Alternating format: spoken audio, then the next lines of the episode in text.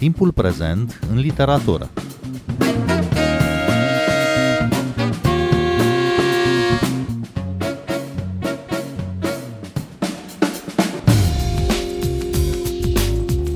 Bine v-am găsit! Eu sunt Adela Greceanu și invitatul meu este scriitorul Mircea Cărtărescu. Bun venit la Radio România Cultural și vă mulțumesc că ați acceptat invitația mea. Bună, Adela, mulțumesc și eu că m-ai invitat. Mircea Cărtărescu a publicat uh, recent, recent un roman nou, Teodoros, o construcție sofisticată care adună povești ce încep în vremurile biblice și ajung până la întâmplări din secolul al XIX-lea, petrecute în Valahia, arhipelagul grecesc și Etiopia.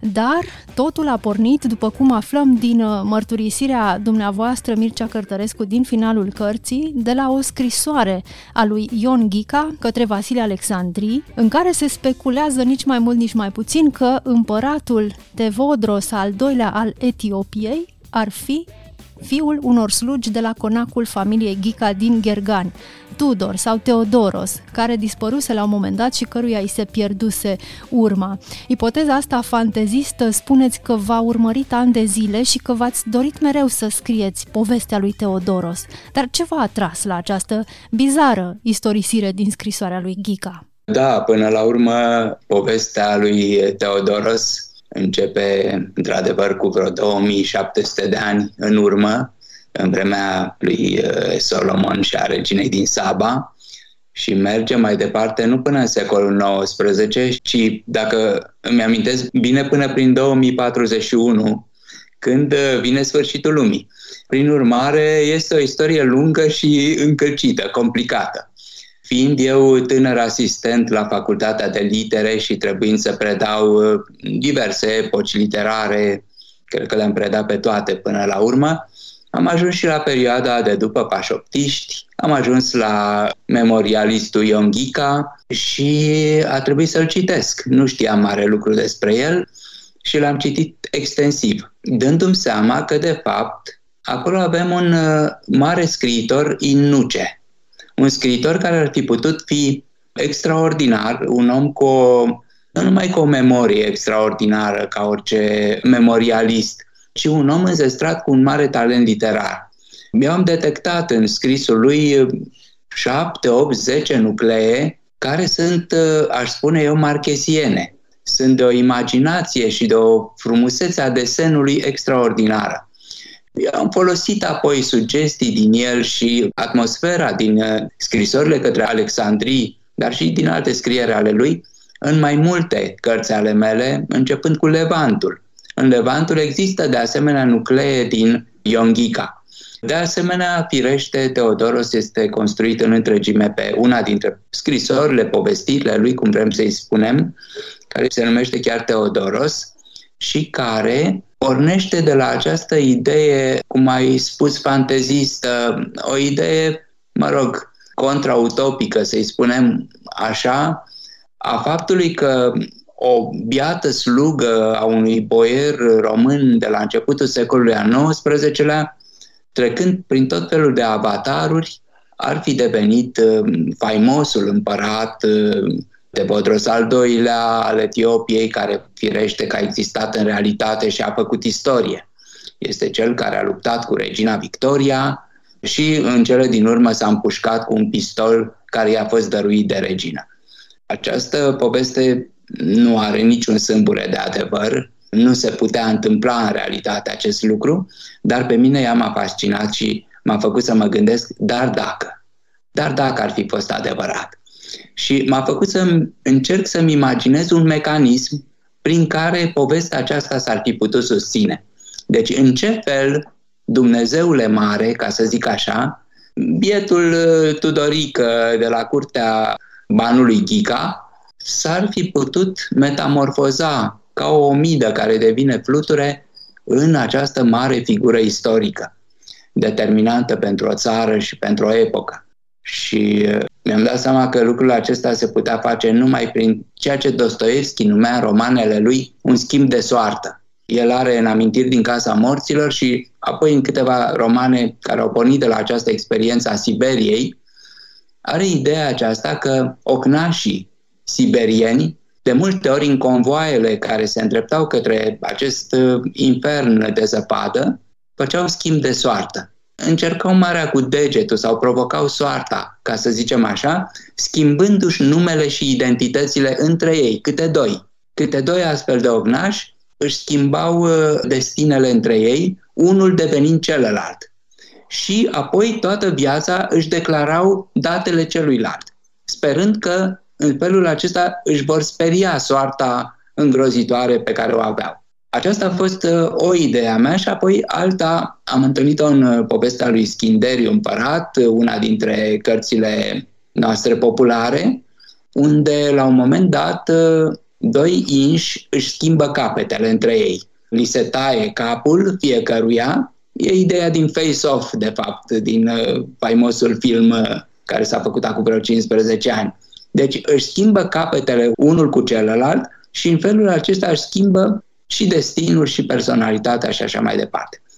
Și am încercat să combin aceste două lucruri într-un singur mecanism care a putut face ca un venetic, un impostor în definitiv, ajuns în uh, marea țară africană creștină, să poată deveni în cele din urmă, la capătul a foarte multe peripeții, împărat și ați construit un personaj fabulos, detalia eroilor mitici, deopotrivă fascinant și crud, acest Teodoros care visează încă din copilărie, în ciuda originii sale umile, să ajungă împărat și nu orice împărat, ci albastru împărat, comparându-se cu Dumnezeu însuși un vis de mărire nesăbuit pe care și îl împlinește, dar care îi va aduce și moartea. E, într-un fel, un arhetip al despotului sângeros, cu orgoliu infinit, este opusul lui Dumnezeu, cum îi spune un profet la București. Povestea lui începe din copilăria petrecută pe o moșie valahă, fermecat de poveștile mamei sale, care îi citea și din Homer, dar și din basmele românești și ajunge, cum spuneam, după peripeții nenumărate, prin Valahia și prin arhipelagul grecesc în Etiopia, unde nici mai mult, nici mai puțin, se face împărat, ca să zic așa, pentru că își pune singur coroana pe cap, la fel ca Napoleon. Mircea Cărtărescu, cum ați construit această istorie complicată? Da, este în cele din urmă, metafizic vorbind sau etic vorbind, este o carte despre ambiție. Ambiția este sentimentul central, știu eu, trăsătura centrală a acestui personaj. El confundă într-un fel voința proprie. După cum știm, păcatul trufiei este cel mai mare păcat în tradiția creștină. O confundă cu credința. O confundă cu credința. Până la urmă, ideea este că cele două drumuri umane, aș spune, credința și ambiția și voința proprie, sunt, deși par asemănătoare, sunt de fapt opuse. Unul vine tradițional de la Dumnezeu, altul vine de la diavol voința proprie împinsă până la trufie, până la dorința de a urca infinit până la urmă, pentru că Teodoros nu se, nu se mulțumește cu tronul uh, lui terestru, ci dacă ar putea răsturna, asemenea lui Satanael din, uh, din istoriile biblice, l-ar răsturna pe însuși Dumnezeu și nici măcar acolo nu s-ar, nu s-ar mulțumi, ci ar încerca să meargă și mai departe până la infinit. Până la urmă este un fel de burghiu metafizic, este un fel de să zicem așa, coloana infinită a lui Brâncuș care merge până la capătul lumii.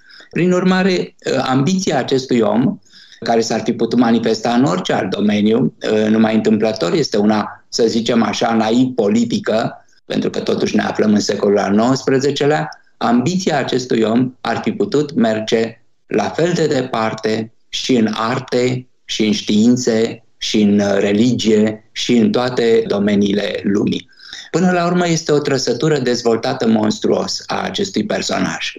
Mie mi-a făcut mare plăcere să încerc să construiesc o mașinărie. Teodoros este o mașinărie până la urmă, o mașinărie narrativă complicată, cu sute de rotițe și uh, arcușoare, ca un orologiu, într-un fel, care poate alții naratori ar fi fost mai ușor să o facă, dar uh, la felul în care scriu eu este ceva nebunesc, este ceva dincolo de orice imaginație în privința complicației, pentru că tu știi, Adela, că eu nu scriu ca alți autori punând la un loc uh, mai multe fragmente și construindu-le ca un fel de motor. Nu, eu uh, construiesc așa cum face o imprimantă 3D, adică ea face secțiuni tomografice prin obiectul pe care întâi îl scanează și apoi toarnă lichidul acela care se solidifică în fiecare secțiune, începând de la botul mașinii și până la coada ei, ca să zicem așa. Prin urmare, orice secțiune cuprinde, să zicem dacă construiești un automobil, cuprinde o bucățică de parbriz, o bucățică de oglindă retrovizoară, o bucățică de volan, o bucățică de fotoliu, de planșeu de dedesubt și așa mai departe, după care adaugă cealaltă bucățică de un centimetru grosime, să spunem. Eu construiesc în felul acesta, fără știu un plan inițial, fără să revin vreodată asupra unei pagini și așa mai departe. Deci este o carte care crește organic, eu având speranță și credință de fiecare dată că ea se va rotunji, că ea însăși își va găsi un principiu de construire și de funcționare în așa fel încât până la urmă toate uh, firele să se înnoade între ele și să nu rămână niciun fir liber. Asta a fost foarte greu de făcut. Din felul cum l-ați uh, descris pe Teodoros, mi-am amintit de un alt personaj al dumneavoastră, arhitectul din novela cu același nume, din volumul Nostalgia, care și el are o ambiție nemăsurată, dacă pot să zic așa, și ajunge să reinventeze toată istoria muzicii, dar nu se oprește acolo, se duce și mai departe și mai departe, la infinit. Da, nu m-am gândit niciodată la asta, dar probabil că e o caracteristică a mai toate personajele mele. În bine, în rău, știu eu, în uh, acțiuni nebunești, în acțiuni raționale și așa mai departe. Pentru că, într-adevăr, așa cum am scris odată, lucrul cel mai important uh, în toate scrierile mele este această progresie ad infinitum.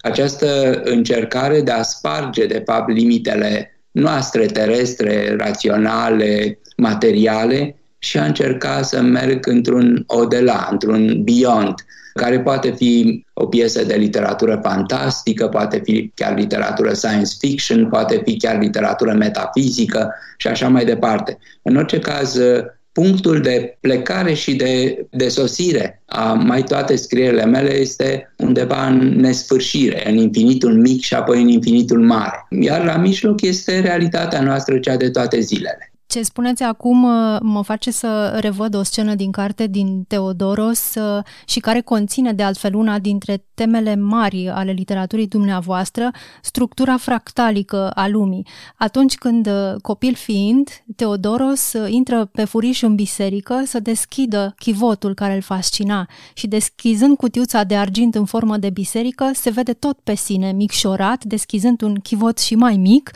iar în timpul ăsta acoperișul bisericii din, să zicem, realitate se dă la o parte și se vede din nou pe sine, dar mărit cum privește înăuntru. Da, eu am presărat uh, în cartea asta, ca și în altele ale mele, felul acesta de jucării sau gadgeturi uh, literare ca să-mi distrez cititorul, nu pentru că erau cine știe ce lucruri nemaipomenite, așa cum uh, mi s-a întâmplat cam în fiecare pagină a acestei cărți, unde, deși realitatea e de secolul al XIX-lea, se întâmplă să mai apară și coasar, și pulsar, și gravitație cuantică cu bucle și lucruri de felul acesta. Asta m-a distrat foarte tare, pentru că este, într-un fel, și un semn că literatura e literatură până la urmă și nu realism fotografic sau realism istoric, iar pe de altă parte pentru că aceste lucruri extind și spațiul și timpul uh, cărții mele, care sigur că începe în mitologic, în legendar și așa mai departe, dar nu exclude nici prezentul nostru tehnologic și științific, nu exclude nici, știu eu, creodele imaginare ale timpului și așa mai departe. Eu am vrut ca această carte să fie cât mai amuzantă pentru cititor, cât mai distractivă, Știi că autorii au șmecheriile lor, analepse, prolepse, lucruri de felul acesta. Eu am încercat ca în fiecare din cele 33 de capitole să pun ceva, să pun o enigmă. Un lucru pentru care cititorul merge mai departe. Deci nu aruncă. Cartea e o carte masivă, o carte grea, trebuie să faci un efort mare să citești, dar nu aruncă cartea și e curios să vadă ce va fi mai departe, cum se va dezvolta mai departe. Ce se va întâmpla cu Stamatina, ce se va întâmpla cu chivotul, ce se va întâmpla cu, știu eu, cele șapte litere ale numelui Savaot și așa mai departe. Deci am încercat să împing chiar până la ultima pagină curiozitatea și fascinația cititorului pentru ca el să poată înainta în această carte și să rămână cu o imagine rotundă a ei. Este și un portret uh, al Bucureștiului din secolul al XIX-lea, un alt fel de București decât uh, cel din Solenoid, un uh, București olfactiv, care îl farmecă și îl îngrețoșează deopotrivă pe micul Teodoros venit acolo prima dată ca slugă la boierul Ghica și dacă punem împreună cărțile dumneavoastră, din ele se conturează un București uh, din mai multe straturi și straturi istorice, care fac din acest uh, oraș un loc fabulos uh, până la urmă pe care l-ați pus pe harta literaturii. Ce e Bucureștiul pentru dumneavoastră? Eu acum am mutat din orașul ăsta de câtva timp pentru că orașul real uh, nu are prea multe legături cu orașul meu, cu Bucureștiul meu, cum se zice. El s-a dezvoltat în altă direcție care nu prea îmi place în ultima vreme, dar uh, sigur că s-a zis de nenumărate ori, București este pentru mine un alter ego. Este un alter ego, este o imagine, o metaforă a scrisului meu și poate chiar a persoanei mele, pentru că eu sunt un bucureștean jet be jet, cum se zice. Sunt născut în București, am crescut în orașul ăsta, nu am dorit să-l părăsesc, deși tentația plecării din țară a fost uh, permanentă ca în cazul tuturor românilor, cred eu. Mi-a plăcut să locuiesc aici și uh, mi-a plăcut să am ceva concret pe care să pot așeza, așa cum așez pe o masă nenumărate farfurioare cu bunătăți, mi-a plăcut să am ceva concret în care să-mi pot ancora imaginația. Și pentru că imaginația mea este în, în bună parte arhitecturală și ține de diverse feluri de spațiu, Bucureștiul s-a potrivit pentru că el nu este un oraș uh, occidental, uh, oțel și sticlă sau de beton armat și sticlă, ci este un oraș uh, ruinat, fărâmițat, un oraș care corespunde într-un fel imaginarului meu. Într-un fel, e ca și când, uh, pornind de la lucruri concrete, casele vechi, bucureștene, atât de nostalgice, atât de melancolice, e ca și când ele s-ar fi proiectat cumva ca pe o epură în mintea mea. Și atunci eu am încercat să construiesc un oraș care are un aspect din acesta străvechi, levantin, oriental, să zicem, turcesc, între ghilimele, suprapunând peste el un oraș cu arhitectură industrială, cu depouri de tramvaie, cu fabrici părăsite ca în solenoid, cu case ruinate, cu tencuiala căzută și mai ales cu ușile descuiate, pentru că pasiunea mea de explorator se vede aici, aș fi vrut să intru în toate casele când eram copil. Apoi vilele din perioada interbelică, foarte frumoase și ciudate, cubice, așa, într-un fel, genul ăsta de construcție a viitorului, apoi brutalismul comunist și așa mai departe. Deci mi-a plăcut să amestec toate lucrurile astea, cum ele și sunt, într-un fel, amestecate în orașul real.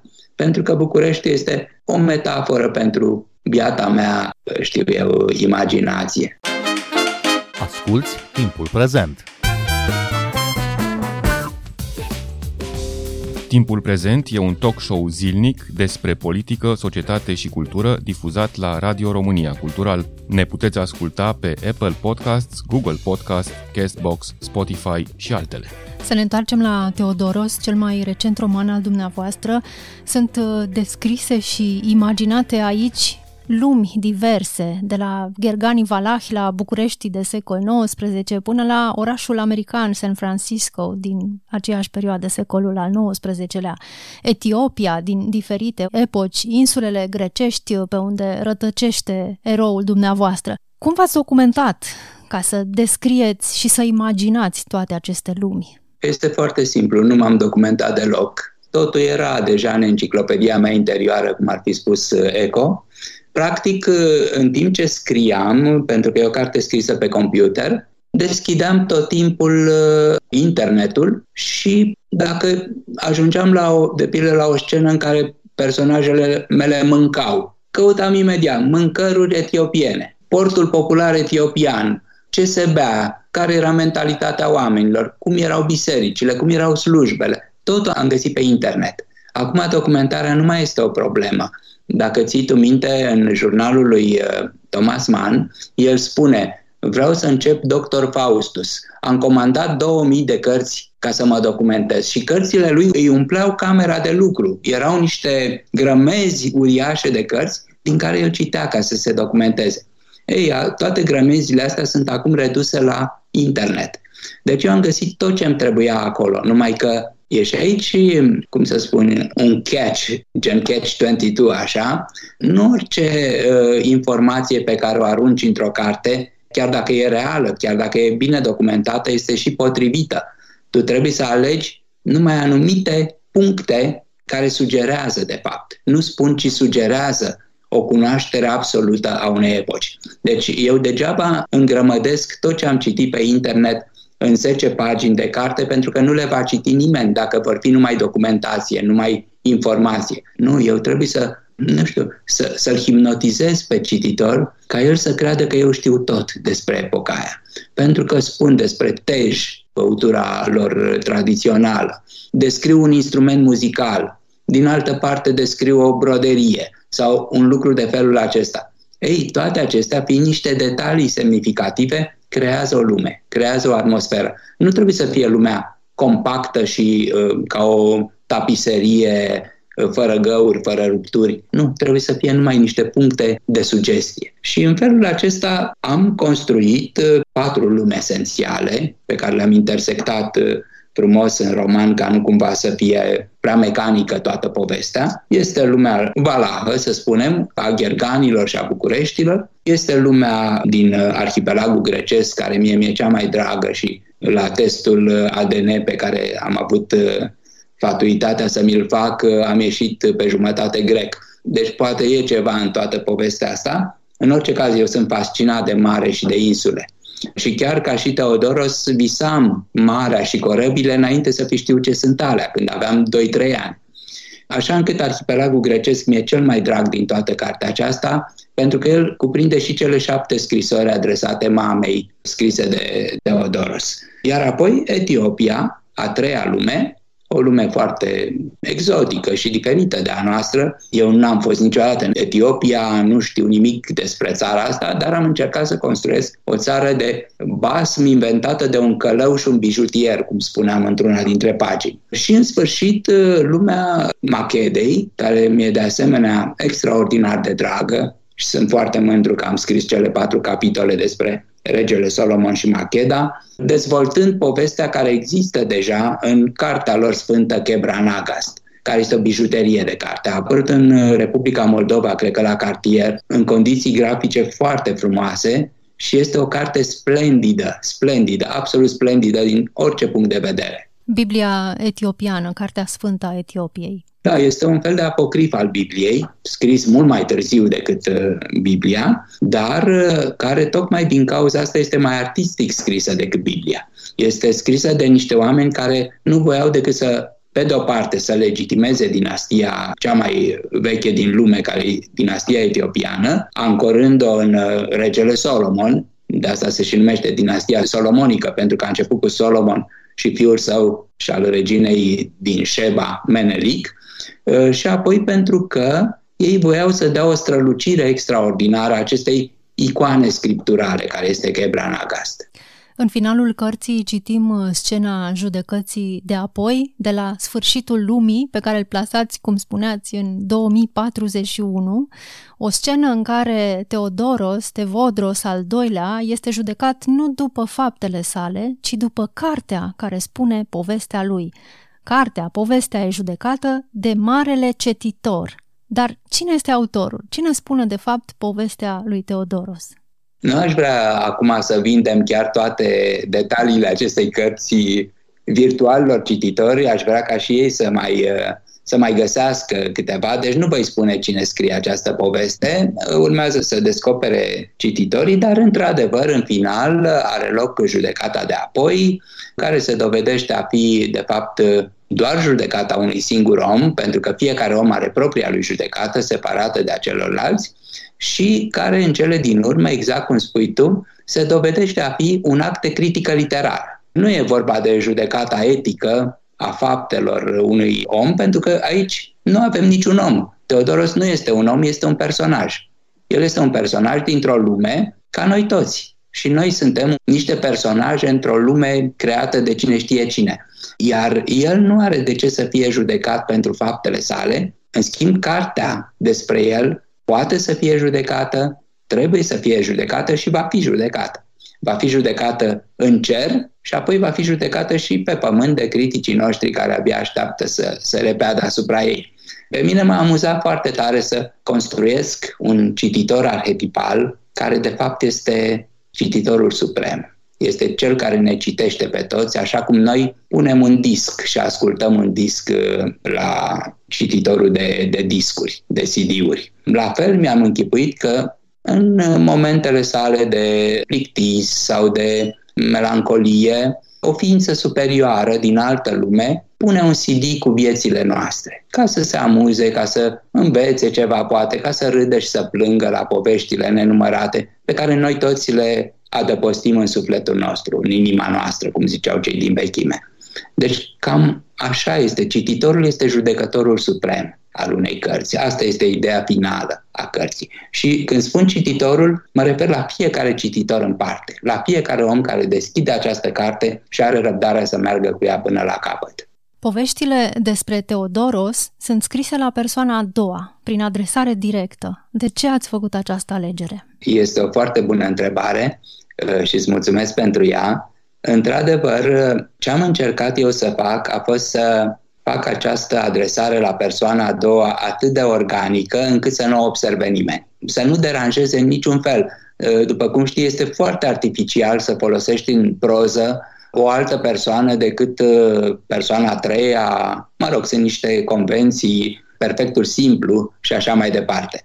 Ei, uh, orice derogare de la aceste convenții pare artificială, pare, nu știu dacă ai citit la modificațion al lui Butor, din nou roman francez, care era scris în întregime la persoana a doua.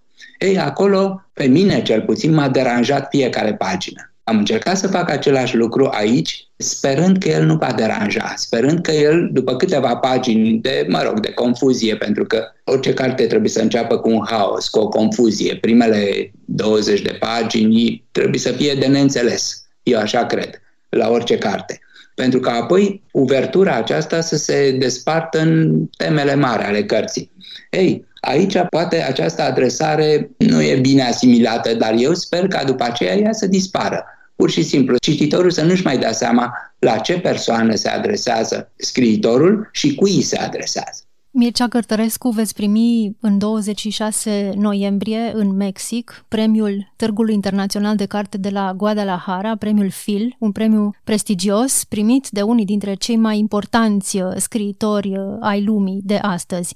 Cum vă pregătiți pentru acest eveniment? Da, este premiul uh, lumii latine, ca să zicem așa, adică premiul dat tuturor limbilor de origine romanică, și scriitorilor care scriu în aceste limbi, așa încât și uh, limba română a luat acest premiu de două ori prin Norman Mane, acum șase ani și acum prin mine.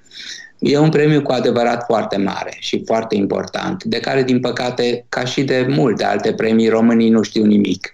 Nu au auzit despre el, românii știu doar de premiul Nobel, atâta, poate și de Goncourt. Dar cu celelalte nu se complică. Deci este un premiu foarte mare, am fost foarte, foarte fericit când uh, am auzit că îl voi primi.